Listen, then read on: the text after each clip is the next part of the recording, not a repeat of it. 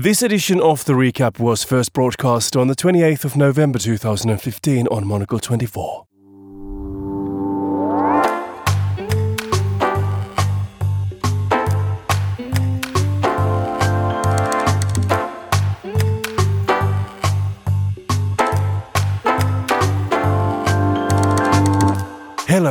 Markus Hippi and welcome to the recap, bringing you the highlights from the past week's live news and analysis programs broadcast right here on Monocle 24.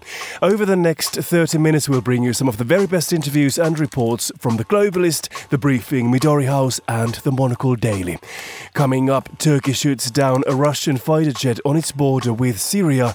We discuss what the consequences may be in the fight against the so called Islamic State. It seems to me an incident that has been in the making for some time. Twice in early October, uh, Russian jets violated Turkish airspace. We will also hear from journalists at France 24 who were tasked with the unique responsibility of having to report the news to both an international audience and local viewers as they watched the horror unfold in their own city two weeks ago. We all went back on air and tried to figure out what was happening. That was that was a hell of a night. We will shift our focus to Asia too, where North Korean kimchi is about to get the UN Intangible Cultural Heritage status. But what is the difference between South and North Korean kimchi? I would say two major things are different. One is color, the other one is ingredients. All that and much, much more coming up in the next half hour, right here on the recap with me, Markus Hippi.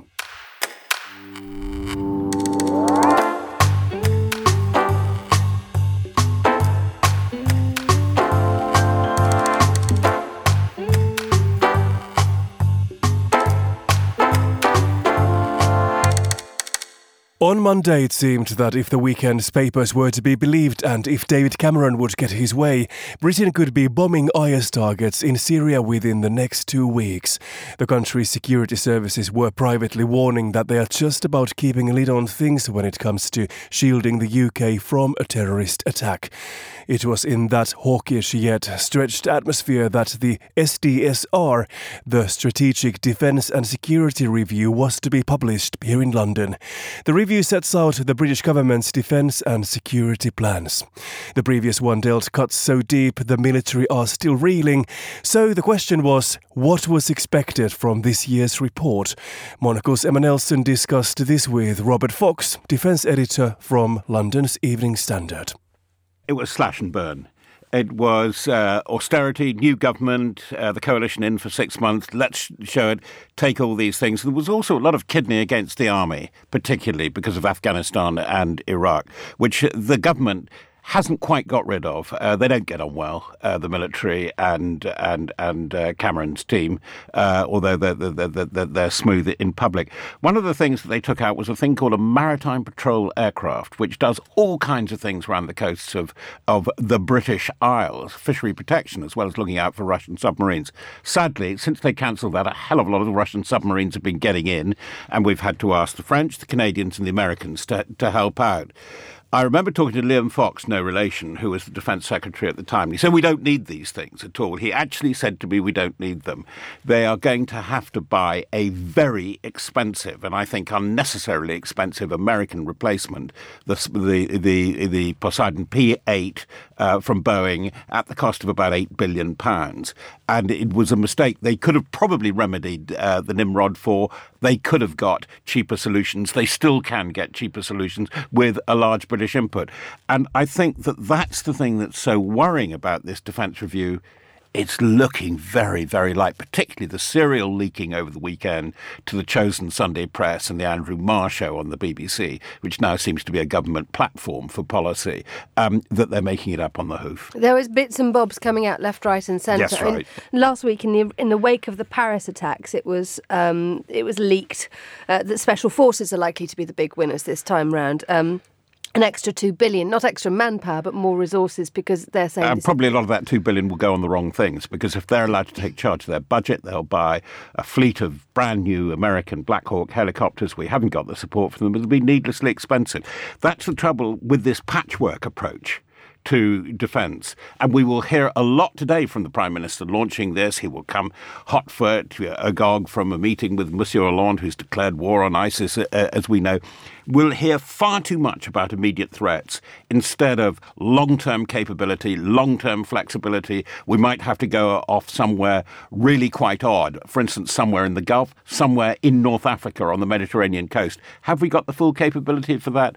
Probably not, because they haven't paid enough attention, attention to personnel, which is going to, I think, going to be the real Achilles heel in this defence review. That was Robert Fox, defence editor from London's Evening Standard, speaking to Monocle's Emma Nelson on Monday's edition of The Globalist. You are listening to the recap on Monocle 24. We are only a bit over two weeks after the horrific attacks in Paris, but it already feels as though much has changed. As Europeans come to grips with their new reality, many countries are considering their options as call for a global coalition to take on those responsible grow louder. All this week here on Monocle 24, we were looking back at how the media responded to the attacks in Paris. As news broke across the world on that Friday, many turned to their local news broadcasters. For journalists at France 24, however, they were tasked with the unique responsibility of having to report the news to both an international audience and local viewers as they watched the horror unfold in their own city. Monocle's Paris correspondent Tom Burgess Watson sat down with supervising producer at France 24 Amanda Alexander and Damien Coque, a presenter from the channel's French language version.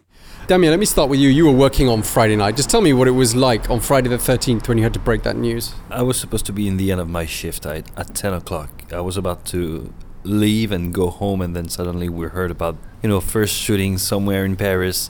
Somebody said, that's in the 10th. And then somebody else said, no, there, the shooting is not in this location, but in another one. And then we, we realized that there were several shootings at the same moment, and we clearly thought about Charlie Hebdo and what happened in January, and so we all went back on air and tried to figure out what was happening. That was that was a hell of a night. Amanda, as Damien was just saying, there has been so confusing uh, with so much conflicting information. How, as a senior producer, do you decide what we're going to go with, what we're going to treat as being a reliable source? Well, I think the, the tricky thing was that, as Damien was saying, there were so many conflicting reports. We didn't know what was going on where. Luckily, we managed to send teams on the ground very quickly, and we were able to check the facts. And we were very careful on what we were reporting because there were many rumors going around, and we only went with what our correspondents were seeing on the ground and what they were saying, what the police was saying to them directly. And I think that's how we managed to cover it quite well. Damien, um, was it quite nerve wracking delivering that news on live television given what was going on? Well, it was especially for me because I had some friends at the Bataclan. I used to work for a rock radio station in Paris, and many of these guys often go to venues like that. And I had, in fact, three friends in the Bataclan, and everybody was trying to figure out what was going on. I had friends on Facebook saying, Do you know for instance, Pierre is safe, and we knew that the guy was there, so it was kind of strange, you know, to have to talk about this news, knowing that some of my friends were there. They they made it safe, but th- that th- that was a, a strange situation. And another thing here, living this event at France 24, what was surprising is that everybody was rushing back to France 24. We, we could see every kind of people. You know, people from the morning shift, people who started their day at three o'clock here in the morning, coming back. People of the weekend of the week. I've never seen so many people and all these journalists at the same time here in the newsroom. That was quite impressive. And I think also what was difficult for us was to not get our emotions to take over because we i mean i was stuck just a few meters away from one of the attacks. I was barricaded in a in a concert hall not knowing and then having to come into work and recovering from your personal situation and getting to you know make sure that all your friends are safe. That i think to me that was the most difficult thing was to just not let my emotions take over and just really get into work mode and be a journalist and report the facts and not what you're hearing and not that you were scared and just to try and forget about your friends, which of course is very difficult, but that's our jobs and that's what we have to do. That was Amanda Alexander and Damien Cocker talking to our Tom Burgess Watson a little earlier. Up next, Turkey shoots down a Russian jet, and the owner of Alibaba is interested in South China Morning Post. We will also get an answer on what differentiates kimchi in South and North Korea. Stay tuned.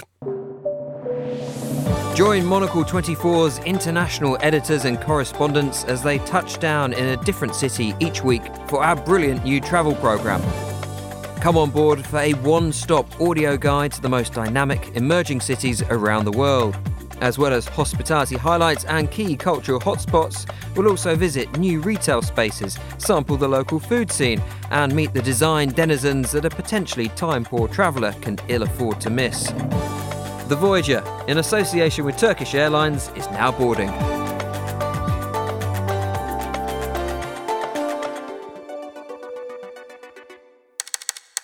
You are listening to the recap, a look back at our coverage of the week gone by in live news shows hosted here at Monocle 24. I am Markus Hippi. We move now to what was one of the top stories of the week a Russian Air Force plane that was shot down by Turkey near Turkey's border with Syria on Tuesday. According to Turkish authorities, the jet veered into Turkish airspace and was warned a number of times. Russia has denied the claim and is now planning wide ranging economic sanctions against Turkey as a retaliation. But when the news story broke on Tuesday, there were lots of questions in the air. What happens next, and how might the Kremlin and Putin react? To discuss these monocles, editor Andrew Tuck was joined by Dr. Andrew Foxall, Director of Russian Studies at the Henry Jackson Society, and also monocles Steve Bloomfield on Tuesday's edition of The Briefing much of what we know um, is coming from Turkey, but of course, in part, some of what we know is coming from Russia, and there are understandably conflicting reports about that. I mean, if we if we take what we know at the moment, it, it seems like this is precisely a, a, kind of incident that many have feared would take place since Russia began its military intervention in Syria, and it's also it seems to me an incident that has been in the making for some time. Twice in early October, uh, Russian jets violated Turkish airspace at that time, the, the Turks did not follow their usual rules of engagement, which is to say that they did not shoot these Russian jets down.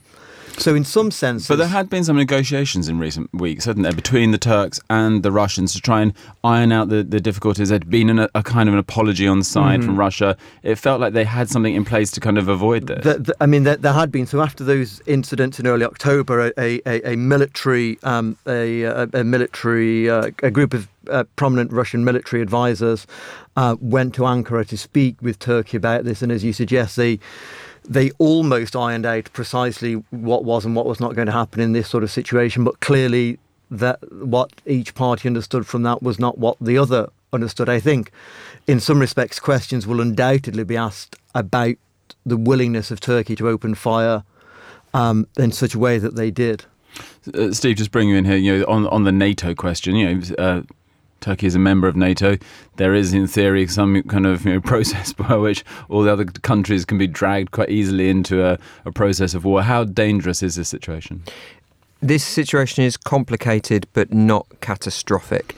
I think what's important to note is that both sides, Turkey and NATO on one side and Russia on the other, don't want this mm. to escalate. They they don't want it to to get out of hand. Uh, both sides, both on paper and in reality, are actually relatively united on, on what needs to be happening inside Syria, at least in terms of uh, of taking the fight to ISIS. And neither side will want to be distracted too much by that. Um, NATO will be meeting later on this afternoon. Turkey's called for a meeting of NATO to discuss what happens. I think you're going to see a very careful statement from NATO uh, about the event, saying it needs to be uh, fully uh, investigated and that you know there should be no rush to judgment. And it's interesting that actually the Russians so far, apart from some of the more excitable members of the Duma, have also been saying very similar things. Or oh, we're not entirely sure what happened. We need to wait to see what happens. Uh, just reading it between the lines, so the, the Russians have said may, they they felt that the plane being brought down maybe from ground fire. Mm-hmm. You know, it seems that the Turks are admitting they, they thought they'd shot the plane down. I want, is that do you think some attempt to kind of again avoid blaming the Turks directly? I think it is. I think the characterization of, of complex but not catastrophic, you know, is, is an accurate one and a good one at the moment. You know, Turkey as well, you know, Turkey is, of course, a member of NATO, but Turkey's relationship with NATO is not one that is not unproblematic. In recent years, um, it has supported NATO when it suited Ankara, but it's also pushed back against some NATO interests when they haven't been in Turkey's, um, in Turkey's interests. But you know the seriousness of the situation, which is to say that a NATO country has been in direct military conf- uh, conflict with Russia, is one that you know we really cannot, um, you know, cannot stress enough. Now, uh, th- they are reporting that one of the pilots has has is it does seem to be uh, dead on mm-hmm. landing, and maybe again from ground fire, and the the other person is is said to be potentially alive. So, if this leads to some kind of hostage situation, that that, that could endanger things a little bit more.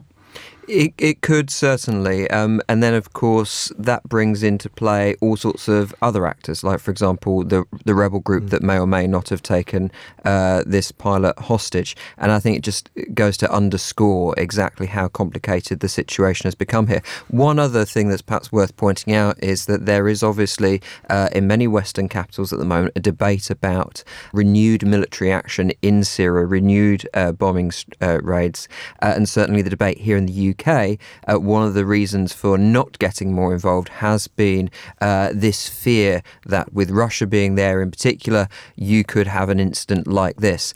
I don't think in the medium term it will have too much of an impact on that debate, but it will certainly, in the short term, it will certainly come up time and time again. That was Dr. Andrew Foxall, Director of Russian Studies at the Henry Jackson Society, and also Monocle's Steve Bloomfield with Monocle's editor Andrew Tuck on Tuesday's edition of The Briefing. You are listening to the recap on Monocle 24. I am Markus Hippi. Chinese billionaire Jack Ma already owns the huge company Alibaba, China's equivalent of Amazon.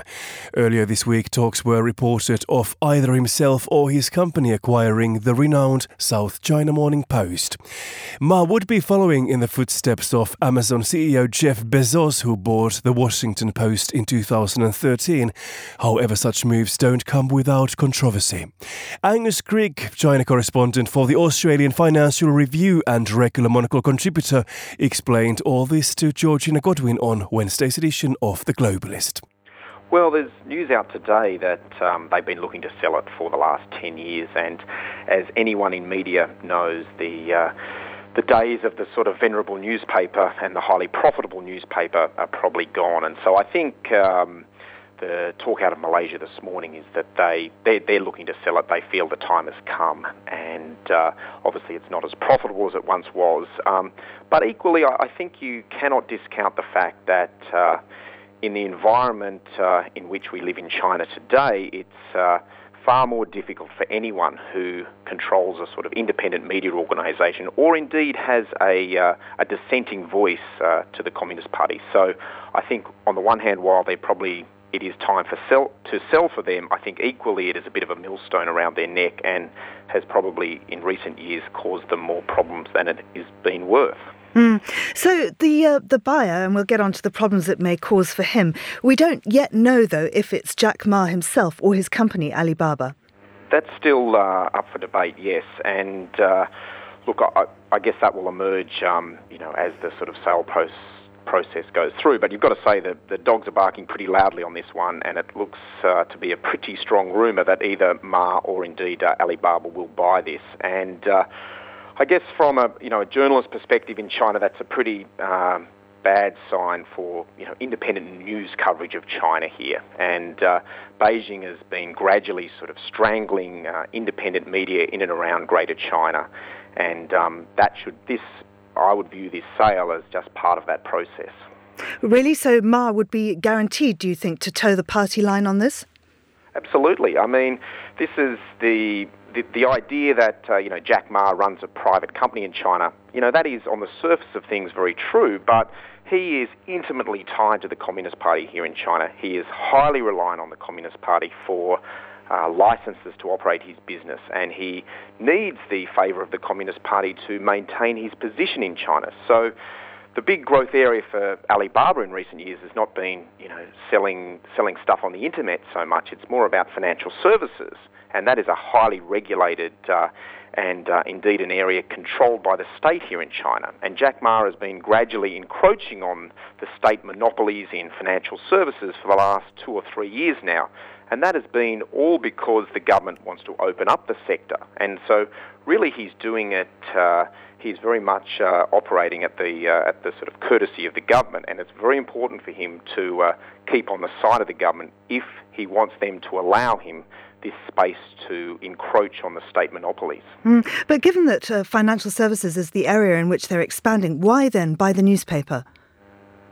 Well, this is the point, isn't it, really? And um, the, there's a sort of theory around um, the big internet companies in China are really sort of like, uh, have really taken on the role that. Uh, you know, the traditional media once did, uh, and the state media did in China. And so that they have a sort of policy which is called uh, support and surround the government. So, in terms of supporting the government, uh, I would see that this move as uh, Jack Ma supporting the government by buying the South China Morning Post to take out one of those dissenting voices. Um, it has had a sort of long history of really being a, a local paper in China here.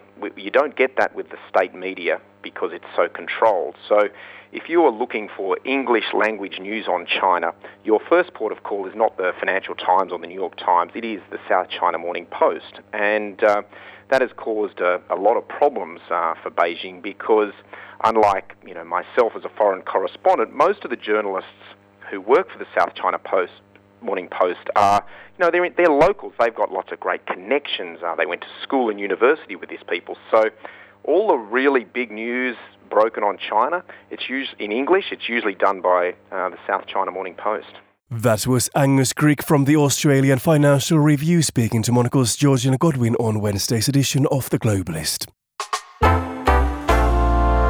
You are listening to the recap on Monocle 24, and it's now time for a highlight from Thursday's edition of Midori House. Rome is threatening drastic measures to tackle what might be thought of as a disease of legionnaires, specifically the battalions of centurion impersonators who pursue tourists around the Colosseum, demanding money with menaces for photographs. Ahead of the Catholic Holy Year beginning on December the 8th, Rome's City Hall has concluded that the fancy dress phalanxes threaten the respectability of the monuments.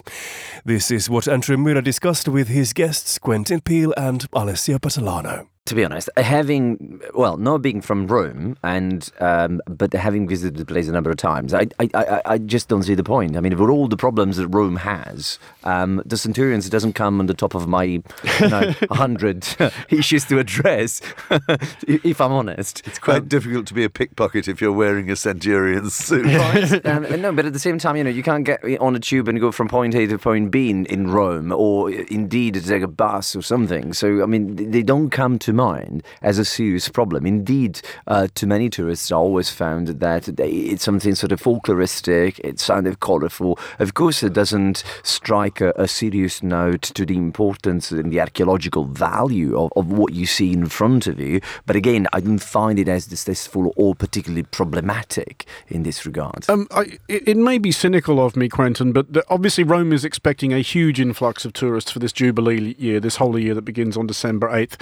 Uh, it has been noted that many of the Centurion impersonators are poorer people from the less fashionable districts of Rome. Uh, is this a means of basically just clearing them out of the city centre. Uh, I think your cynicism mm. may well be justified, actually, yes, and that it's an idea of sort of clean up the act. I d- I didn't know that there was going to be an enormous influx of tourists to Rome. I mean, Rome always has a hell of a Indeed. lot of tourists. Um, I'm, I'm a bit sad about the whole thing, really. I, I mm. like these sort of actors on the streets and so on, and hey, you know, they, they uh, you want a picture for five euros? Fine. Um, Alessio, I was wondering, I mean, there, there is clearly a demand for them. Should, should, should City Hall think about this another way and perhaps, you know, hire them?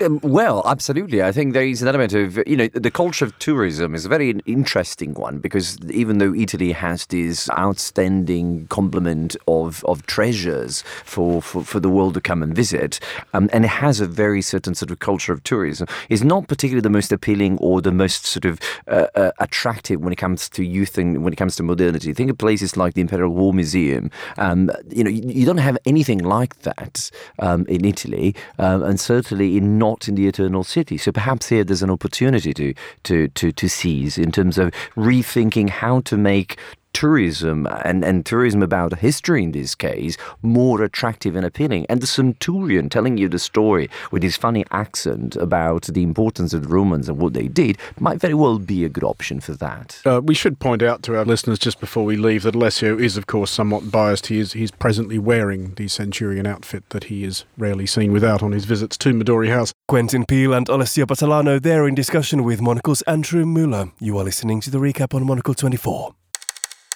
UNESCO's Intangible Cultural Heritage List is one of the world's more picturesque soft power battlefields, a register of curious practices which are held to say something about the country that begat them. One thinks, as one so often does, of Mongolian knucklebone shooting or Luxembourg's hopping procession of Echternach. North Korea, though not known for its folksy charm, does appear on the list for the Arirang folk song. However, it is about to double its representation with the addition of kimchi the Korean cabbage condiment.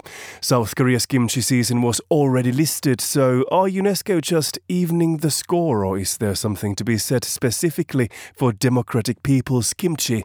This is what Emma Nelson and Andrew Muller discussed with Kwan Hook, head chef of London's Hurwundeki restaurant. Kwan, you have brought us bowls of kimchi. Yes. Uh, the geographical origin of the kimchi you will explain, but in a moment. But um, obviously, North Can Korean you pass kimchi. me the bowl while no, you're asking you can't. the question? You can wait. It looks really good. Um, wait. It smells You- amazing. Stop. What's the difference between North and South Korean kimchi? I would say two major things are different. One is color, the other one is ingredients.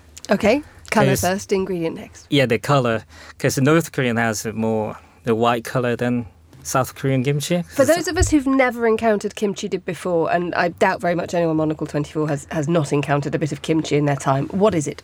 The kimchi is a probiotic food, get fermented cabbage. Which never sounds quite as delicious as it really is.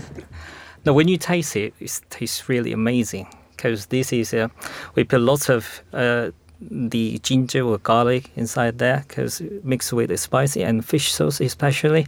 The sound, but yeah, the sounds is very strange, but taste is amazing. Yes. The, the, the UNESCO listing for South Korean kimchi lists not just the food, but kimjang, the, the season in which kimchi It's is for the winter, made. yes. Yeah. How big a thing is that in Korea? Um, we eat kimchi every single meals together. The kimchi is very important food in Korea, but south, south and north as well.